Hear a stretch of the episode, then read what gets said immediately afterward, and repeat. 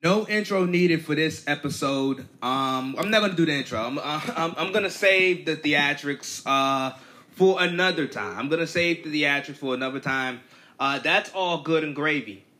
And just before I start on my my sports topics, uh, because I told you guys the previous episode, I said, boy oh boy, we are in some tough times in our country. We are in some tough times as a whole. Um, we're in a pandemic. Uh, I also, uh, you know, I've, I've, been saying these last few months, we're in two pandemics. We are in a health crisis, a health pandemic, and we are in a social pandemic. Um, and you know, I'm just gonna, like I told you, I, am just gonna save theatrics for the next episode, or, uh, you know, these, you know, I'm just gonna save the theatrics for later. But I want to talk about what is going on currently in the world. Um, and I know I'm a sports podcaster. I know you guys come on here and you come you come looking for sports takes and my takes, and you guys are excited for my takes, and I'm I'm excited about that as well. Uh, but the guy behind the mic, I'm a I'm a I'm a black I'm a black guy. I'm a black teenager. Um, I, you know, I, and I told you guys my podcasting schedules have changed due to me attending college. I started my this is my first week of college. Uh, it, you know, and right now, uh, as far as like the NBA playoff games, they've been postponed. The teams, the players are, are they're, they're they're boycotting the games. Um, this was game five for the Orlando Magic and the Milwaukee Bucks. It was game five for the Houston Rockets and the Thunder, and it was game five for the Lakers and Blazers. All of them have boycotted, and these games are postponed for another time. Uh, these, they, you know, they, they said the NBA came out and said, hey, these games will be rescheduled. But the guy, behind the mic, yes, yes, like this is what needs to happen. Um, and this is what the bubble was made for. I was listening to so many people comments yesterday, um, the players' comments yesterday, uh, con- in concerns of the Jacob Blake shooting. I, you know, I was listening to so many players, and you know, Doc Rivers really uh, he had an incredible message, and I'm sure you guys have probably heard it because it's made its way throughout the internet, and it is it, it's it's it's so it's um if you are if you have a heart if you have a pulse like you feel it. And i know some of you you know some people if you're not black you can't really relate or you can't you can't like have empathy of or sympathy rather uh of what doc rivers was alluding to. But i can. And there's many people that's listening right now that can um, but if you can't, if you're one of those ones that you can't relate to this type of topic, where if you're if you're a white parent, you never had to have these continue these consistent talks with your kids.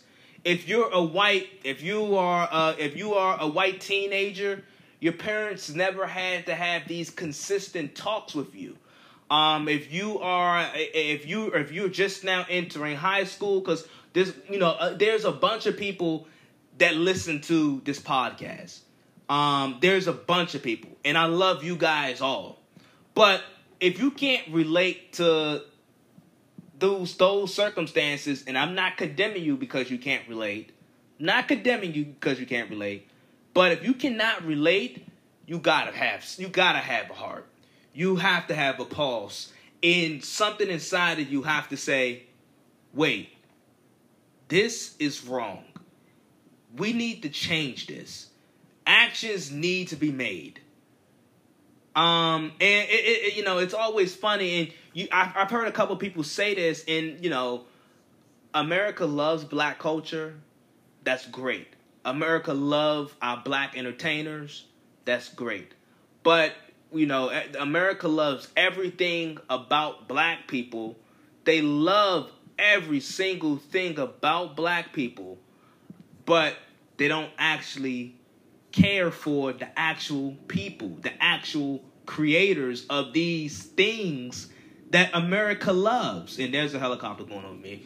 But they don't actually care about what like what black people create. They just care about the creation. But they can care less about the creator, which is the black people. Uh, you know, America loves everything about black culture, but and and and they profit and they make so much money off of black culture, but they they it's not the same love. The the the, the same love that they have for black culture, it, it, it's it's not the same love that they have for actual black people. It's as simple as that. They don't have the they don't. It's as simple as that. Um, you can love our culture, you can love everything we bring to America, but the actual people, the act, the love for the actual people, for actual black people, is miss is missing. It's missing, and everything that like and black people love America. I mean, black people love America, but this country don't particularly love us at times, and uh, like the black people have did everything like there's you know like this checklist to be American and to have that American pride. Like black people have checked everything on the list. We fought in wars. We you know we labor, we work, we do this, we do that. We bring so much to this country, and we have brought so much to this country. Um, even our forefathers, we brought so much to this country and we were forced to this country. And we we we have we, we have filled out we have checked every box you know for whatever it is to be american. But it seems like every other race just gets to skip that process. And we still have to fight for civil rights. We fought for civil rights fought for fought for voting rights and there's so many more rights that you know that and so many more things that we have to overcome and fight for you know? It, it, it's just so many other things we have to fight for. Um you know I'm, I'm a believer in good cops. I'm a believer in good cops. I think there are good cops out there. I know good cops. I know them now i haven't had now my parents give me the talk or they give me consistent talks of of if a police officer approaches you, how how to how like how to react, and it's it's obviously to react calm, keep both hands in the steering wheels, uh, answer and reply yes ma'am, yes sir, no ma'am, no sir. It, all those simple things, all those all those respectful, calm, mannered, simple things. And I believe there is good cops, but we got we but we need these good cops. We need cops to pick out the bad apples. We need police reform. I think it's totally extreme when people say defund the police. Well, who's protecting and serving? I think it's totally extreme to say defund the police because who's first? Who's protecting and serving the community? Second, there are good cops out there. And third, I think we're just too extreme. We need reform, police reform. These police unions, these police unions, no matter what a no matter what a bad cop does, no matter if a cop shot, shoots somebody in the back seven times, that union is going to stand behind that particular cop. That shouldn't be. We got to change that. We got to we got we got to we got to make changes. We got and this is where the action comes into place. So I'm not mad with players and, and teams boycotting these games because if it's for, if it's for the betterment of our race, I'm with it. I'm with it. And you know, obviously, you, you, with them coming back to the bubble, some players were hesitant to come back to the bubble because of these issues. I was on here on on this particular platform. I came on here and I said, "Hey, this must be a great day for the helicopters." Okay, but I was on this particular platform and I said, "Hey, Players should go down to the bubble. And it's great to hear from LeBron James. LeBron James is a pillar. He's a pillar of the community. He is definitely a like when people say, well, in this generation, who is the Martin Luther King? Who is the Malcolm X? Who is the Muhammad Ali? LeBron James fits that mold, and he's one of those figures for this generation. He's definitely one of those figures in this generation, hands down. So it's always good to hear from him, and I'm always interested to hear from him because first he's my favorite player, um, and it's just always interesting to hear from him. He's smart. But I heard I heard from guys like George Hill. If this bubble didn't exist, if if if players didn't come to this bubble, I wouldn't have heard George Hill's perspective on on, on this topic. And hey, I'm quite glad that I did get to hear it. I'm quite I'm I'm glad that I got to hear it. I'm glad that other people got to hear it. But I'm a I, I, I'm a believer. Like I said, I'm a believer in good cop. I think there's good cops, but we need to pick out there. But there is bad apples. There is a lot of bad apples, and we need to pick out those bad apples.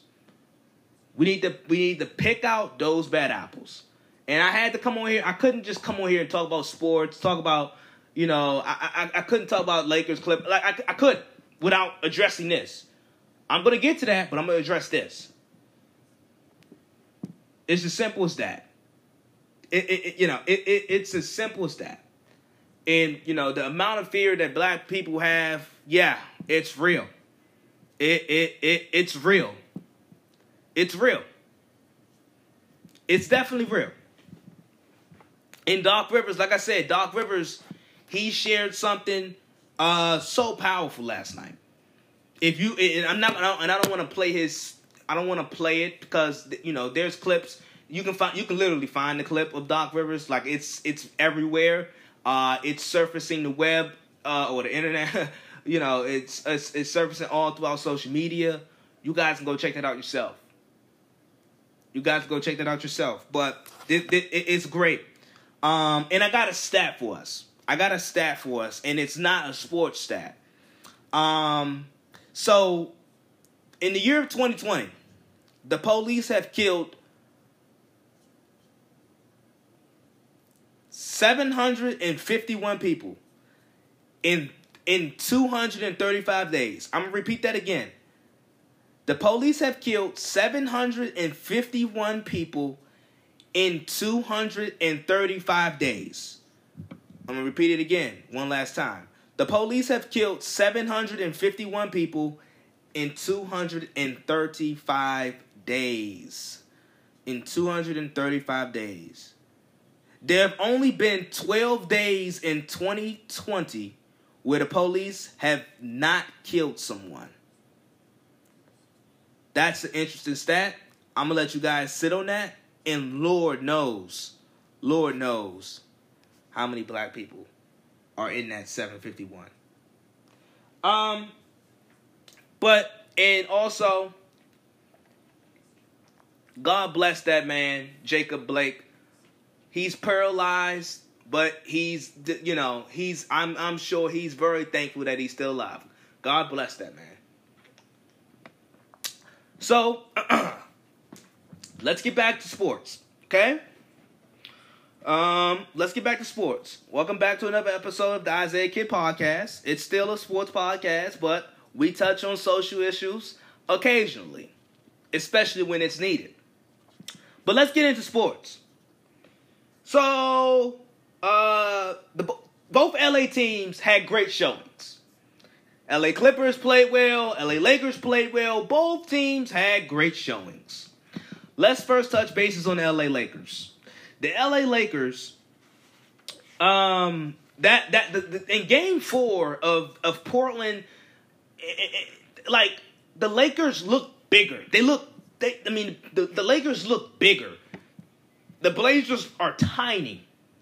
And begin in the beginning of this series, before Game One, I came over here and I said, "Hey, the Lakers are well rested." They haven't been playing particularly well in the bubble, in the regular season bubble games, but they are well rested. And I said the Portland Trailblazers, they have been phenomenal, and they have been they have been the sec they have been the story of the bubble. Damian Lillard has been the story and the MVP of the bubble, and he's playing terrific. But I also said he's playing 41 minutes a night the you know every game has been a, a I mean essentially every game has been a playoff game for the Portland Trailblazers, and I'm like, mm, I don't know if they have enough gas in the tank to compete with the Lakers. Well, game one they came out, played well. They've been playing, you know, it's, it's you know some of the same site we've been seeing. Damian Lillard was great. Uh, Lakers didn't particularly shoot well. They underperformed. Okay. Game two come around, Lakers blow them out. Game three come around, LeBron has a big time game. Game four comes around, it's Mamba Day, and the Lakers couldn't do nothing wrong. They couldn't do nothing wrong, and the Blazers did nothing right. The Lakers the Lakers are just the the, the Lakers are just better. They're, they're, they're, they're just better. They're longer. They're elite on defense.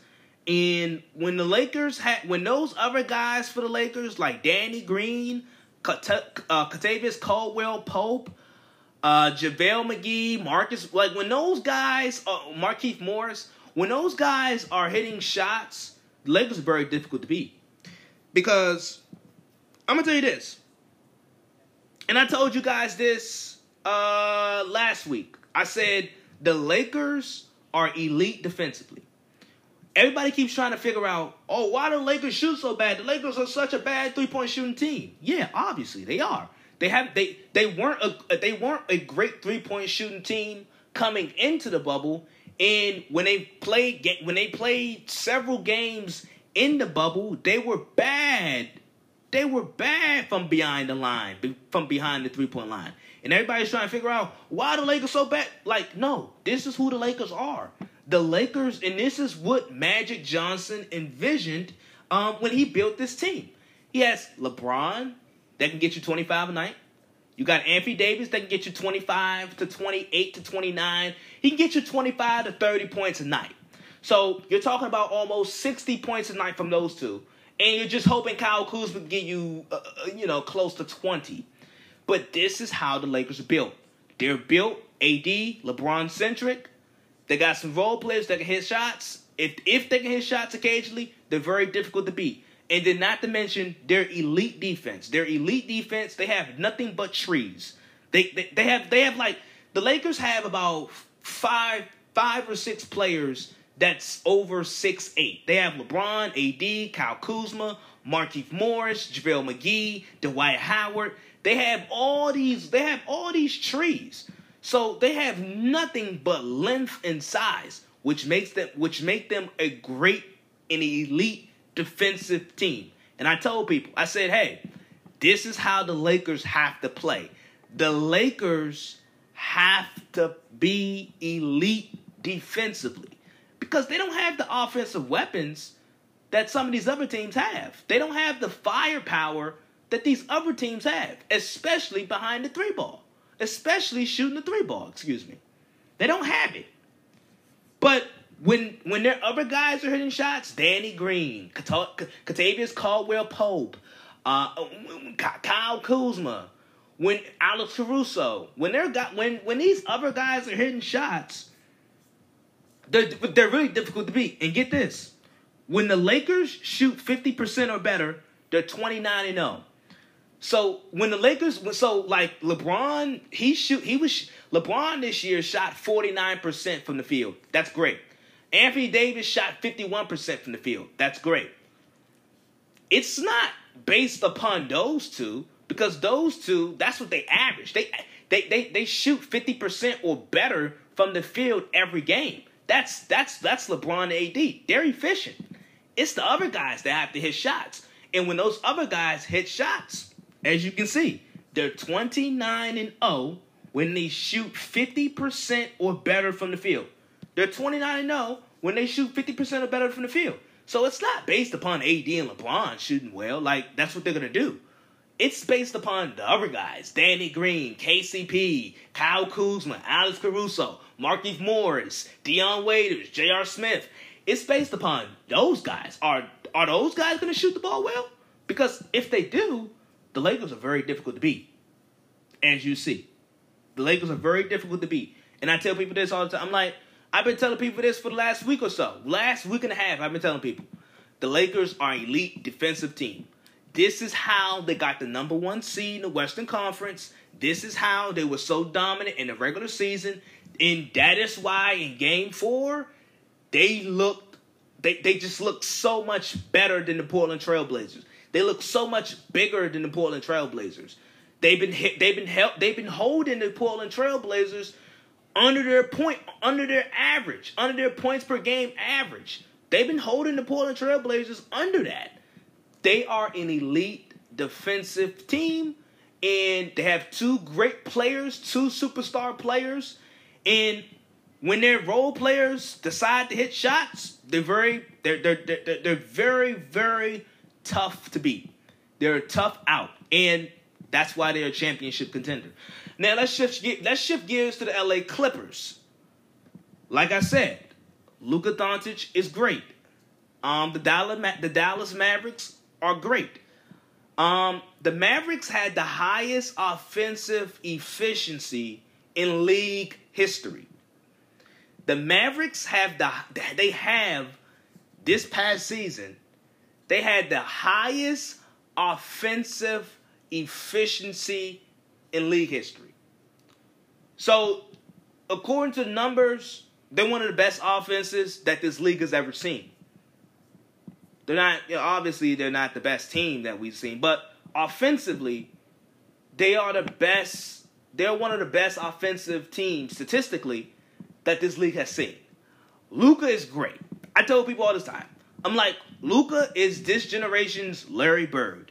If Larry Bird played in if Larry Bird played in today's generation, he would look a lot like Luka Doncic. Luka, I told you guys, I love his upside. I love his ceiling. I, I like I love his potential. I told you guys, he's gonna end up being a top ten all time scorer. He's gonna have a couple MVPs, and he's probably gonna win a couple titles. I told you guys that, and he's well on his way to be doing that. I think he's gonna be doing that. And some of you guys think he's a top five player already. Mm, I don't know. I would say top ten. I I, would say top ten. Um, because he had it's nights like that last night where it's like you you you starting to see the age. You're starting to see the age. But past that, Dallas Mavericks are great. Dallas Mavericks are great. But people going crazy.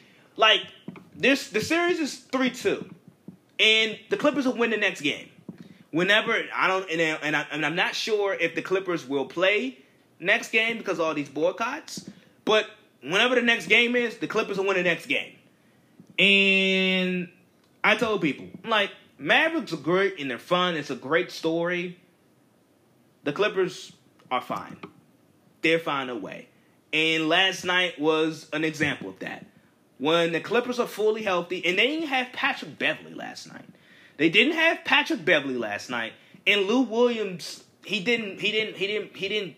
He didn't give his normal production. Lou Williams is a walking 19 to 20 points off the bench. He didn't give you that last night, and the Clippers still put up 154. Uh, Dallas doesn't play any defense, but it just shows you how high this this team's ceiling is. Now, quite often throughout this year, the the Clippers have struggled to to to give that type of effort every single night and show how dominant they are. But when they do when they do show you how dominant they are, they're practically the best team in the league. And you know, if they're if they're gonna play like that, and with the way how Dallas play defense, they're not gonna beat the Clippers four times. They're not. Dallas doesn't play in defense. They're not to beat the Clippers four times. If you don't play defense, you're not to beat the Clippers four times. I don't think there's th- there may be a there may be a team that can beat the Clippers four times.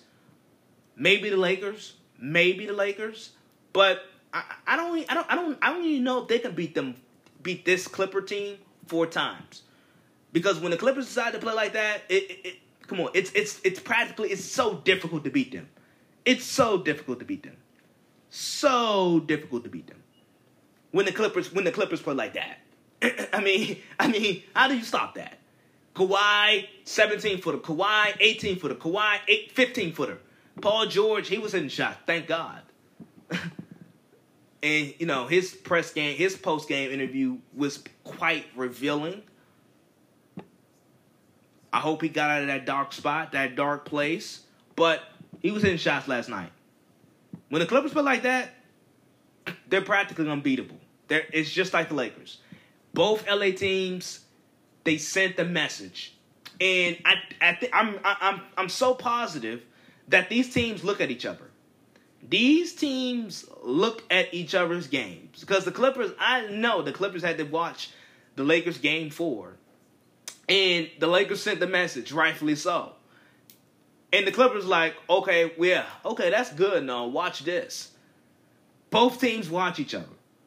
I can't wait. Um, hopefully we get hopefully we get the collision course of both LA teams, Lakers, Clippers, in the Western Conference Finals. Both teams will survive the first round. I think both teams will survive in the second round. But um, obviously, like I said in the beginning of this podcast, there's a bigger fight. There's a bigger fight. Um, but yeah, I told you guys, and I, I and I'm usually not the guy that says I told you so, because you guys know if you're a regular listener to this podcast, you guys know I, I, I like a lot of the stuff that I be saying is is correct. It, it, it comes out to be true. It comes out to be right. I'm not gonna be that guy that told you so, like that that I told you so guy. I'm not gonna be that. I'm not gonna be that. But it just showed you the Clippers are on a different level. The Lakers are on a different level. They're championship bound. They have their sight. They have their eyes focused on the prize. Simple as that. When you're talking about the Clippers and when they play that well, like they shot 63% from the field. They shot 63% from the field. At that point, you can't do nothing about it. Like you can't do nothing about it. Like the the house is on fire, and it's the only thing you can do is get the get the wife and kids out of there. That's the only thing you can do when a team is shooting that well and the team is that hot. You can only get the you can I mean you can literally you can literally get the house you if the house is on that if, if the house is on fire, get the kids, get the wife out of there because there's nothing you can do. You can't stop the fire. You can't stop it. You can't slow it down. It, it, it, you just can't slow it down. You're not going to slow it down. Um, so uh Marcus Morris. He's in the news. Um and I, I you know, Marcus Morris, I must say, I, I'm not gonna I'm not gonna sit up here and say whether it was intentional or was it an accident when he stepped on Luka's foot or you know he stepped on his ankle and his shoe came off. I'm not gonna sit up here and say that. But I am gonna say it is funny it's funny because I often, you know, I often, I often call these people very nostalgic, and I'm like, it's a new NBA. But so many, you know, some of the same people that that you know that's that's that's that's getting on Marcus Morris for stepping on Luka's foot are some of the same people that says, you know, I miss the old NBA. I miss the old NBA. Like, I'm trying to figure out, okay. Even if it is purposeful, even if Marcus Morris did intentionally, if he did intentionally step on Luca's foot, I hear so many people romanticizing over the over the Lakers and Celtics and how physical those series were. I, you know, there's often memorable moments for you know for those those Celtics and Laker rivalries in the 80s and one of those moments is where uh, where like Kurt Rambis or Kevin McHale they like they body slam each other. It's like you guys romanticize over that I mean I hear so many people romanticize over the 90s Knicks I hear so many people romanticize over um I hear so many people, oh, you know, romanticize over the, the bad boy Pistons. Hell, they have a whole documentary on the bad boys Pistons and you know, everybody likes to go back and talk about those old times where they were physical and they just, you know, flagrants now or were just common fouls back then. And, you know, um, I'm like, so I, I don't, I just don't understand it. I think there's sometimes we have sometimes we have some hypocrisy um, when it comes to situations like this. Like everybody's gonna get on Marcus Morris. Most people tend to think that Marcus Morris did it intentionally. Um, and Marcus Morris does have a history of um, of incidents like this. Like the last year, he need Ben Simmons. Uh, he had the he, he like he has so many incidents, and but I like that. I like that type of attitude that Marcus Morris has. Um, you need some of that to win titles. You need some of that. And the Clippers have about the Clippers have a couple of those guys. The Clippers have Montrezl Harrell. Clippers have Marcus Morris. Clippers got Patrick Beverley. They got a couple of those guys that'll rough you up and you like they got a couple of those guys. And I think you need that. You need you need some of that to win a title. You need some of that toughness to win a title.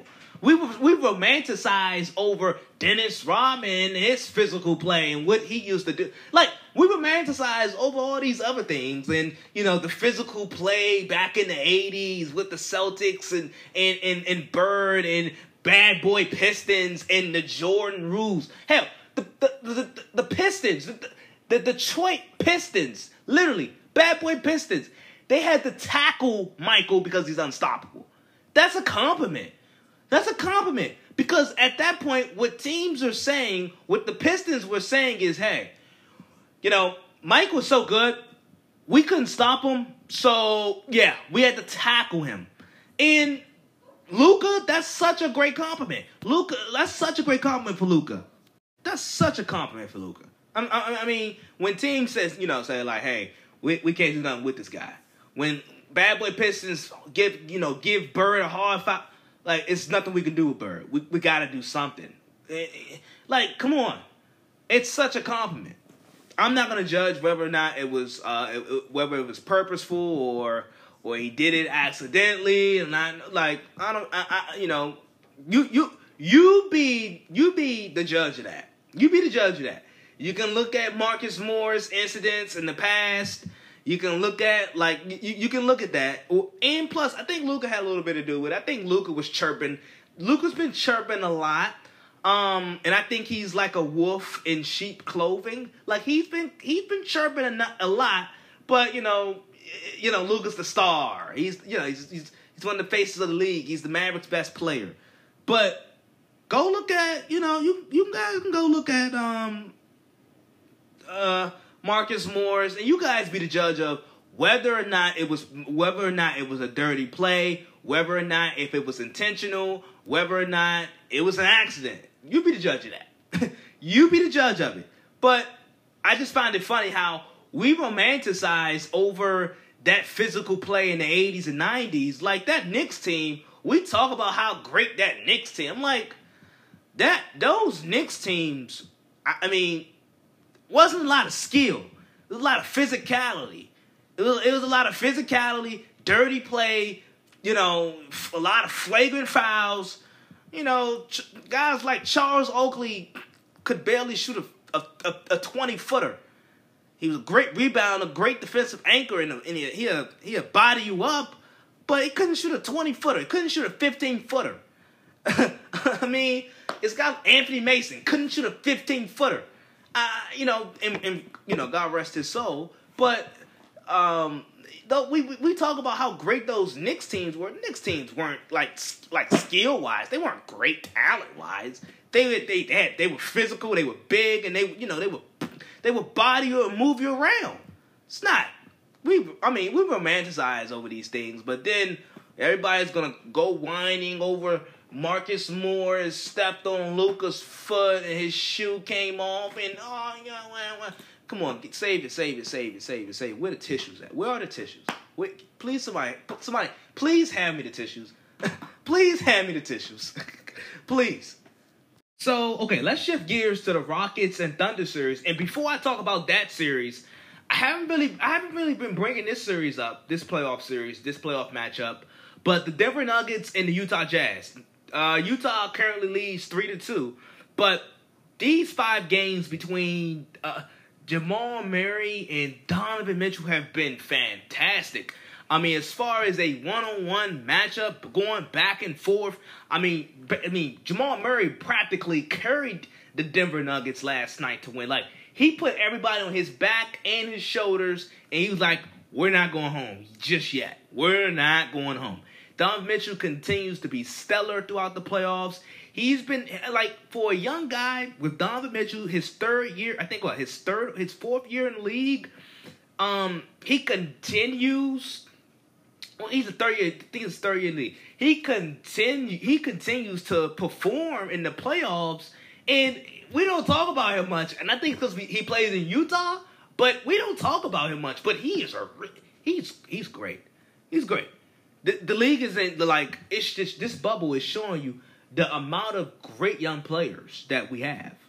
Now let's talk about the Rockets and the Thunder, um, because for the most part I've been talking about both LA teams a lot. I've been talk I've been really talking about both LA teams a lot throughout these last few weeks. But let's just be honest, they draw more attention. But the Rockets and the Thunder, that series is tied 2 2. Everybody's going crazy. And I get it. Houston, once again, lost. They live by the three and they die by the three. we all know this. We all know this. When Houston, when Houston doesn't shoot the ball well, they're typically going to lose, especially against an OKC team that has a good coach in Billy Donovan, a great uh, Hall of Fame point guard, Hall of Fame player in Chris Paul, and the the, the like the, the Thunder have a bunch of they got a good big man in Steven Adams. They have a bunch of young studs on their roster. Dennis Schroeder's pretty good. Shai Gilgeous-Alexander, uh, Dort, the, the kid that's playing, the kid that's guarding James Harden. He's doing a phenomenal job. And I must say, this this is why the bubble at, atmosphere is so different. This bubble atmosphere and this bubble setting is so different because usually young players in the postseason usually underperform. They freeze up because of the crowd intensity, the noise, the like that whole the regular playoff setting. It usually gets to younger players. Usually, Usually, it usually gets to younger players, and like they can't really handle the atmosphere, and you know, it, it, it, it they just freeze under pressure.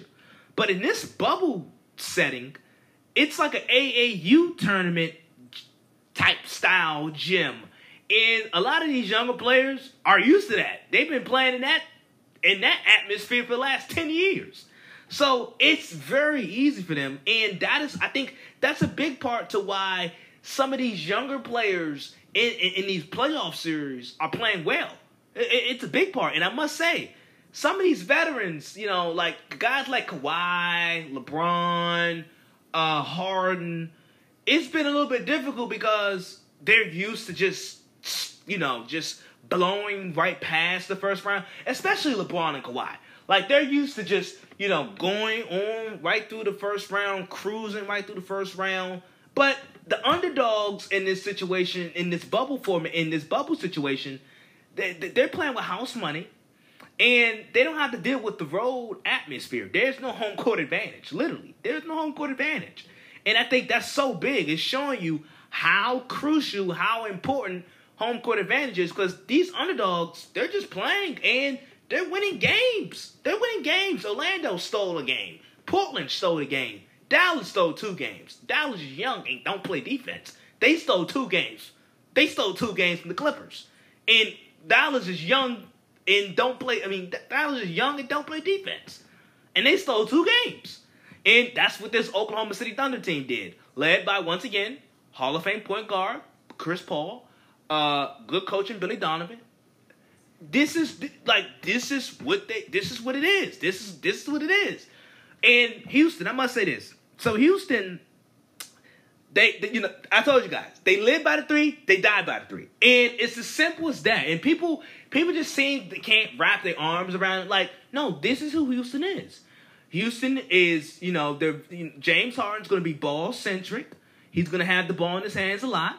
Uh, he's gonna he can have the ball in his hands majority of the time, especially with Russell Westbrook being injured. So he's gonna have the ball in his hands a lot. You're gonna have players around the perimeter. They're gonna be standing watching. Harden's gonna break down defense. Harden's gonna either try to finish um, at the rim or he's gonna try to kick out, and that's where Houston get their three point shots from. That that that that that's how they play. That's how they play, and it, and they don't get many two point buckets unless the only two point bucket that they get is, or buckets that they get, is from James Harden scoring a layup, or from Wesley Westbrook scoring a layup, or a mid range jumper. But they don't have that element no more because Westbrook is hurt.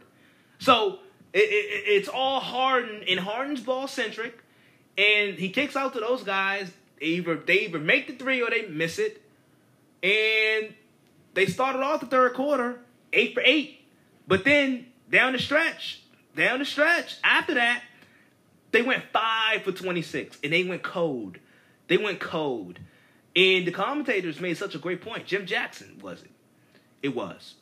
He made such a great point. He like, okay, I know you guys are a three point shooting team, but at some point you got to step in. You got to get a layup. You got to get a dunk. You got to get to the free throw line to, to regain some rhythm and confidence. Houston doesn't do that at all. So this is who who this is this is this is who Houston is. They have completely embodied this style of play. This is who they're gonna be. This is who they're gonna be, and they're gonna see if it gets them far. Uh, I think Houston will win this round. I think they'll beat OKC if they finish these series. If they if the season if they can finish this playoffs, I think Houston they'll beat OKC, but I think they'll lose to the Lakers in in six games in the second round. I think they'll lose. I think they'll lose. I mean, Harden. We already know, like Harden playing iso ball, Harden being ball centric in the in the postseason. We already know what that results into. We we know, eh, you know, it's not gonna be. It's not gonna go far. We know that. We know. So you, you, you're looking for that. So you know, with with Houston, people ask why why did Houston get rid of their big man? Why did Houston get rid of Clint Capela? I'm like, well, this is how Houston is thinking. This is how, and Houston has completely embodied and taken on full on analytics. This is how they're thinking. Houston, and this is just like a pair. Of, Like I'm not like I'm not in those rooms. Uh, you know, Daryl Morey is MIT guy. He's smart, and I'm sure they have a bunch of smart analytical dudes and numbers in there. But this is how they're thinking. They're thinking, well, since we don't have a rim protector and we don't have nobody protecting the rim, opposing teams, opposing offenses are going to try to take advantage of that and they're going to score a bunch of two point shots. They're going to score a bunch of layups. They're going to get a bunch of layups because we don't have no rim protector. They're, teams are going to take advantage of that. Well, Houston's like, well, yeah, teams are going to take advantage of that, but while they're taking advantage of that and while they're getting two pointers and twos, we're going to be shooting threes. And, you know, simple math, three is greater than two. so that is how Houston is thinking. They're thinking, well, we don't have a rim protector. And teams and opposing teams, it would be smart of them to take advantage of our lack of rim protection. So that means they're going to settle for two pointers. They're going to get two points. And we're gonna shoot threes. Three is greater than two. That's how that that is literally how Houston is thinking. I mean, if you that it, it's as simple as that. If you would have that's that's that's a simplified that's a simplified version of what Houston is thinking. That's their blueprint. Lack of rim protection equals two point buckets for the opposing teams. But you know, we do on offense, we shoot a bunch of threes. Threes are greater than twos. That's how they're thinking. That's how they're thinking. I, I don't think that's going to get them far. I, I, think that I think they lose to the Lakers in the second round in about in about six games, but that's how they're thinking. that's how they're thinking. So we're gonna shift gears to the NFL. I got some NFL stories.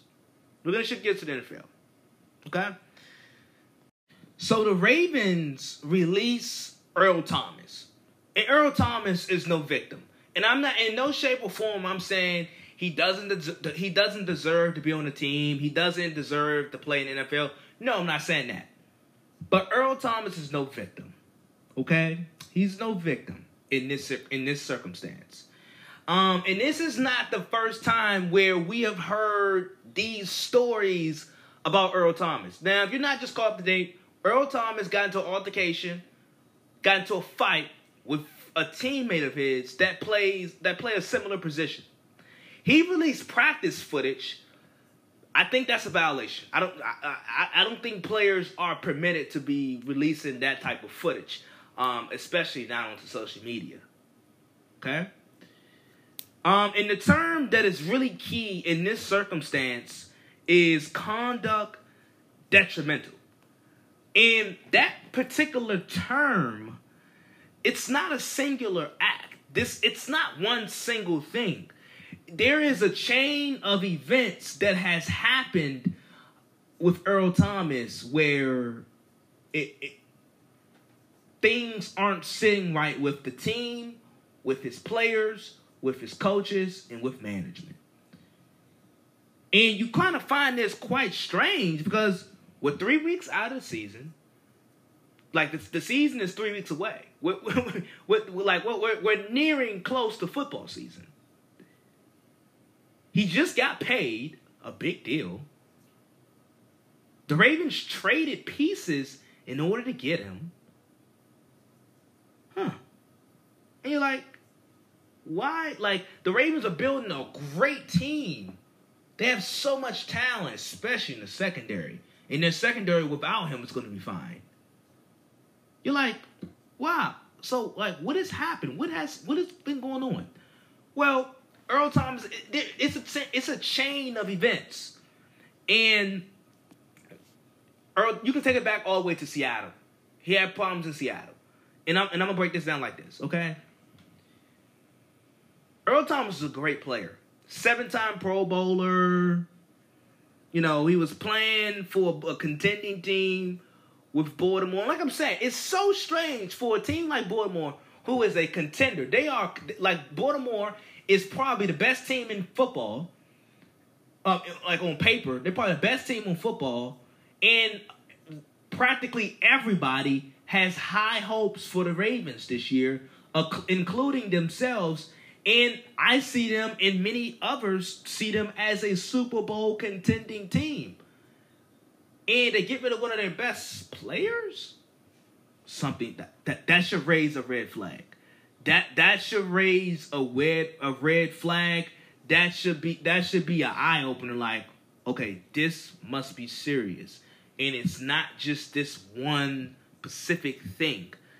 And it's just, it's similar to the Antonio, Antonio Brown situation in Oakland, where it wasn't one specific thing where Oakland decided to release him. It wasn't no no. It was a chain of events that happened pretty quickly with Antonio Brown situation. It, it it it happened like pretty quickly, but with Earl Thomas, it's very much spread out. They they they signed him to a big deal, but get this, Earl Thomas. You take like I said, you can take it back to the Seattle days. Earl Thomas played with the Seahawks. Now Pete Carroll has established his brand and his print on the Seahawks. Pete Carroll is one of them. He's probably one of the most player friendly coaches out there. Like Pete Carroll, he runs a loose locker room. His players are free. He's one of the more player friendly coaches in any in any sport, past football, any sport. Steve Kerr went to go get went to go see Pete Carroll and you know with how to coach a team. Pete Carroll is one of those. He's one. He's one of those. He's one of those player-friendly coaches that players would do anything for. Well, as Earl Thomas is walking out of the door and he has his injury, he flips Pete Carroll off. Don't know why. But Pete Carroll was the same guy to take a chance on. Like Pete Carroll took a chance on Earl Thomas. He he he took a chance on Earl Thomas. We we know Earl Thomas is great now, but the the year that Pete Carroll drafted him, he took a he, he took a chance on, on, on Earl Thomas. He also got Earl Thomas and made Earl Thomas the highest paid safety in the league at the time. Made him the highest paid safety in the league. Then work out in Seattle. Seattle, once again, player friendly team. The players are loose, player friendly. He gets he gets out of Seattle. Then he goes to Baltimore. Baltimore, John Harbaugh. How coincidental. Player friendly coach. Baltimore is a strong, successful organization, especially, you know, the, the, the guys they have now. They have straight ballers now. He was voted out. He was voted off the team by players. It's a question mark. That should that should be a red flag. And this is why, and with the Cowboys, I have, I have quite a few Cowboy listeners of my podcast. they listen. They listen, and it's a hate love relationship with the Cowboy fans. But this is why I'm not so high on the Cowboys this year. This is why I'm not so high on the Cowboys like a lot of people are. I'm not. This is why because this is why I'm selling my. This is why I'm kind of over the Cowboy thing. They're they're very exciting. They're gonna be very entertaining.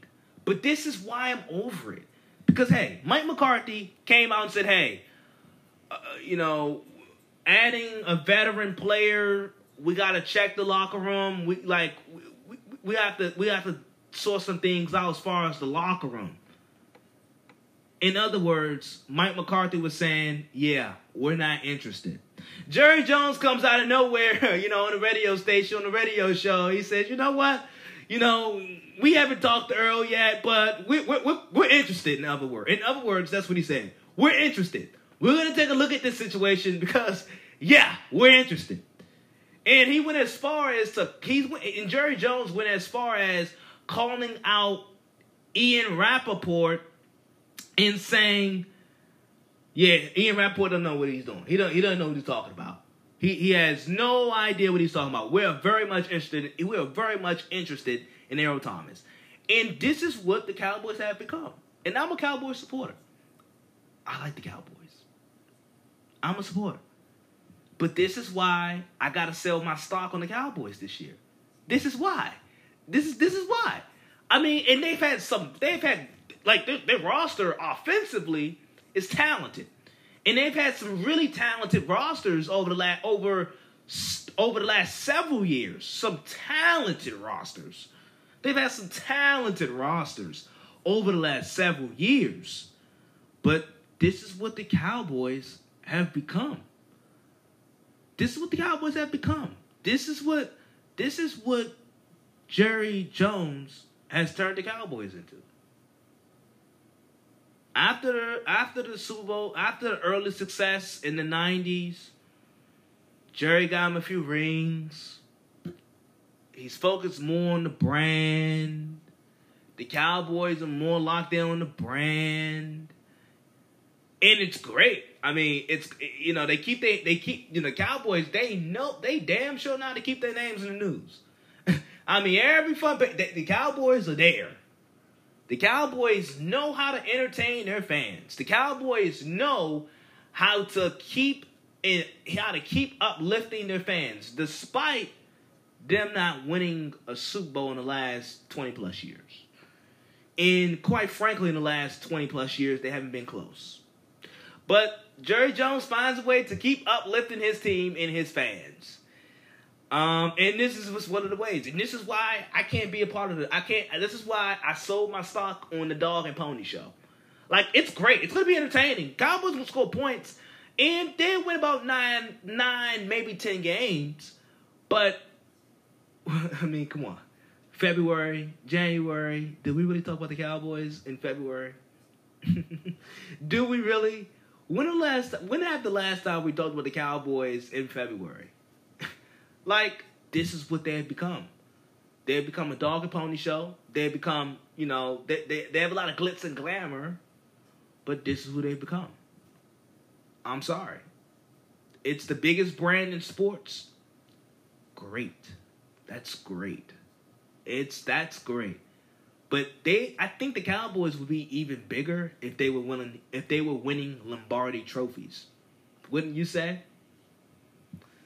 if the Cowboys were winning, or if the Cowboys were getting to the Super Bowl, if they were getting to the conference championship, if they were real big time Super Bowl contenders, I think their brand would be even bigger because they'd be winning.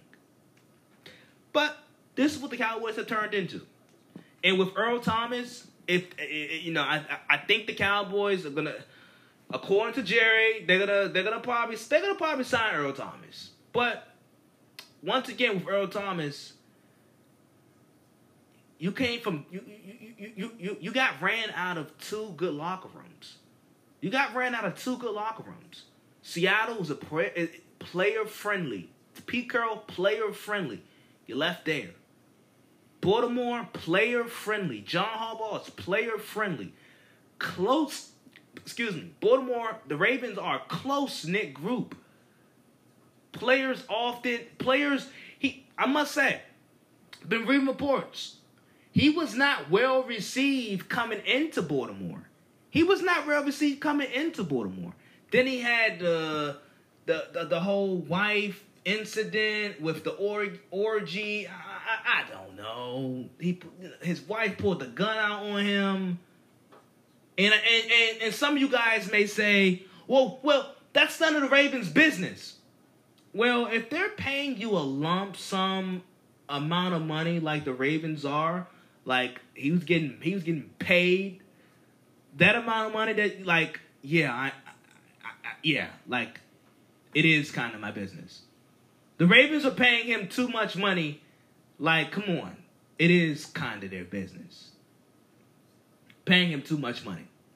So when you when, like when, when we're talking about Earl Thomas and his incidents, like, boy oh boy, come on, let's think.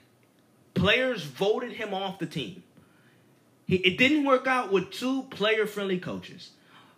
These teams that he's that he that that he's been removed off of or left or released from, these teams are Super Bowl contending teams. And what do you know? Here comes the Cowboys. Yeah, we want them. okay, sure. And I must say, Earl Thomas production last few years haven't been great, especially last year. Last year, even though he got voted into the Pro Bowl, mm, I think some of that, I think a part of that comes from reputation, but he didn't, he didn't have the Pro Bowl type year last year. But that's the Cowboys for you.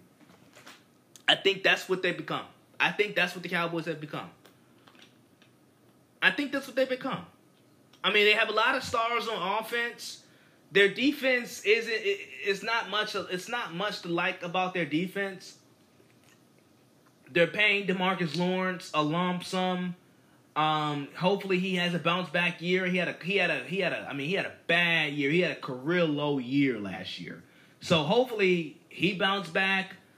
That secondary, it's young and it's not good. I don't know what to say. I don't know what to say. That's why I'm not so high on the Cowboys. That's why I'm high on Philly. And plus, I must say, with the Cowboys, I always say this. Oh, well, not always, but I, I, I, I always take these into account when we're talking about Super Bowl contending teams, I think of your front office, I think of your owner, I think of your coach, and I think of your quarterback. And with the Cowboys, those four things owner, front office, or GM, owner, GM, coach, and quarterback, are we really impressed by any of those four? Quarterback just got franchise tag coming off eight and eight year. We have, I mean, everybody has mixed feelings about him. Mike McCarthy hasn't coached in a year, but uh, I have high hopes for him. He's a Super Bowl winning coach as well. Then Jerry is the GM, and you know he makes all the decisions, and he's the owner. Are we really sold on that? I don't know. But when I look at Kansas City, when I look at Baltimore, when I look at the 49ers, when I look at those type, when I look at those teams, I'm like, yeah, pretty comfortable. I'm comfortable with Kyle Shanahan. I'm comfortable with John, with John Harbaugh. I'm comfortable with Lamar Jackson. I'm comfortable with John Lynch as my GM. When I look at the Cowboys and I compare their front, when I compare those four things, quarterback, coach, GM, owner, come on, are you comfortable with those things? and look at and compare it to the other Super Bowl contenders. Chiefs, I'm comfortable with Patrick Mahomes and Andy Reid and their front office and their ownership. I'm comfortable with it. I'm comfortable with Russell Wilson and Pete Carroll. I'm comfortable with with with with with Kyle Shanahan and Tom and John Lynch and I'm comfortable with that. Even Philadelphia, their division rivals, the Cowboys' division rivals. I'm comfortable with Carson Wentz, Doug Pederson, who's a great big game coach. I'm comfortable with their front office. Can you say the same about the Cowboys? I'm not sure. Mike McCarthy hasn't coached in a year. I have high hopes for him. Dak Prescott come off an eight and eight year. He just got franchise tag. We'll see what happens. Jerry Jones is the owner and the GM. Hmm, has that worked out really well? Uh, I don't know. I don't know. Because in the last 20 years, they haven't been close to a Super Bowl. Simple as that. They haven't. They haven't. You know. Yeah. Um, I had more on my on my on my list that I wanted to get to. I had more stories that I want to get to, or more topics I wanted to touch on. Uh, I don't know. I, I mean, because it's it's such a tough day right now. Um, excuse me, it's such a tough day right now. You know, in the world, we got it's just so much going on. It's so much going on. And uh, so apparently this is live right now. So as like you know throughout throughout this episode, I've been following the stories with the NBA boycotting uh, or with these NBA teams boycotting, and it, and I must say it's very good to it's it's very it's very it's very good that players and teams came together and unified and came to this one decision that we are boycotting tonight's games. That's great. Um that that that that that's a great sign of unity and togetherness that we need at this moment that we need. So that's great. Uh I must say, I must say you know, when America, when the when America, when the U.S., when we get into these wars, when we have, when when when we have fought in these wars, you know, it doesn't matter the skin, it doesn't matter the skin tone, with religion, with it doesn't. None of that matters because we're trying to we're trying to win a war. But right now, we are currently in a war with systemic racism in our country. We are right now in in a war. We are in warfare with police brutality, brutality, excuse me, and how the police treat black people. And I think we we all as a country, we all need to be unified and stand at one accord. We we do. We we do. We do. Um so yeah, you know, it, it, it's a lot going on in the world. Like I told you guys, I have a, I had, I had some thing, I have some more topics left that I wanted to get to. We get to, I get to those another episode. Uh, I gave you guys that NBA playoffs. You know, Earl Thomas. That was that was the big news for these last few days, and people are talking about. I know you guys when they hear from me and what I think about that. Um, but yeah, I, you know, I had to, I, had, I gotta come on here. I gotta, I gotta talk about these social issues. I have to, I have to, I have to. And if you, if you're, if you're, if you have a heart, if you have a pulse, you, you understand. Like seeing these videos, seeing footage of what's happening. Come on, we we we we got like we, we it, there there can't be any more like you can't get any more aware. Now it's time for actions. It's now time for progression to be made, reforms to be made, uh, restructuring of this country. Like it's time. It's time. Um, the players are letting it. They're letting it be known. Uh, now I must say the NBA season is very much in jeopardy. Uh, I've been reading some reports throughout the uh, throughout this pod. It, it's very much in it, it's very much in jeopardy. Um, and uh, according to Woj, Adrian Wojnarowski, uh, players like every player in the bubble, they're gonna be having a meeting. Every player has been invited to uh, this particular meeting that they're having at eight o'clock Eastern Eastern time. So I'm aware. I, think you would get you, you you know I'm sure more and more news will come out as the day, as the evening goes on. You know, obviously everybody wants to see an NBA. We, we want to see the NBA playoffs finish, but it's bigger than basketball at this point. It's bigger than a sport. It's bigger than a championship. It's bigger than a playoff game. It's bigger than all of those things. We're, we're, we're, we're, right now we're dealing with social issues, and social issues must come first. And I can only imagine how players feel, how their families feel, how um, Jacob Blake and his family feel at this moment, in all to and, and all of those victims uh, of police brutality, Breonna Taylor's, you know, murderers. We still haven't got them under arrested. You know, we still we you know we have a lot of progress to be made as a country. Obviously, that's clear. Um, but the NBA season, yes, it is in jeopardy. If you guys are wondering that at this particular moment and you're listening to me, yes, it is in jeopardy. And I hope some of you guys stayed uh, because I know we're, we're we're we're towards the end of this podcast. Um, and I and I hope I hope most of you guys stayed and listen to the in, in to the entirety of this podcast, or this podcast specifically, because uh, we're, we're we're touching on these topics and yeah, I mean, I think I touched bases on it. I, I can't say no more about it um, than what I've already said. Uh, it's quite apparent. Like I said, if you have a pulse, if you have a heart, you feel these things. Even if you don't, even if you can't relate to these things, even if you never had these same conversations, if even if this is the first time you're hearing it, which is which is which is which is not, because we've been talking about these things, like you feel it. You feel it when you see it. The videos are are, are, are terrible. We just need to stop it. Um, but like I told you guys, I'm saving all the music, music, all the theatrics for later. Um, yeah, you know, I'm just not. I, I, I can't do it. Not gonna, you know, and I, I'm sure some of you guys that's listening can't do it. So, you know, thank you guys for tuning in to another episode of the Isaiah Kid Podcast. Uh, I made a mistake on the previous podcast. That that podcast was episode 147.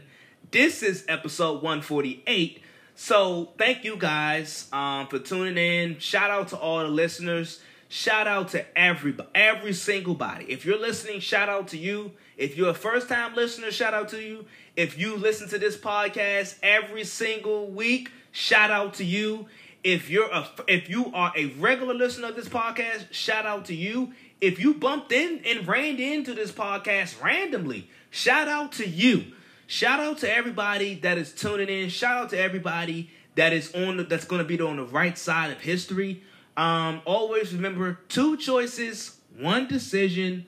Um, this has been a good one.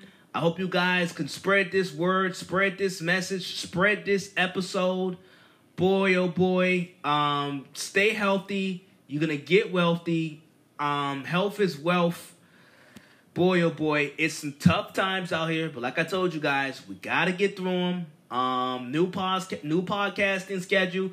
That's why this podcast is so late in the week or so in the middle of the week because it, it it's you know it's a new podcasting schedule for me. Um, I'm I'm in I'm officially in the college life. Boy, so that's challenging itself. The world is challenging. We're at a tough place right now. stay alive, stay healthy. Always remember two choices, one decision, and may God be with you. May God be with you. May God be with you. I, you know, I bless all of you guys. Catch you guys on the next episode.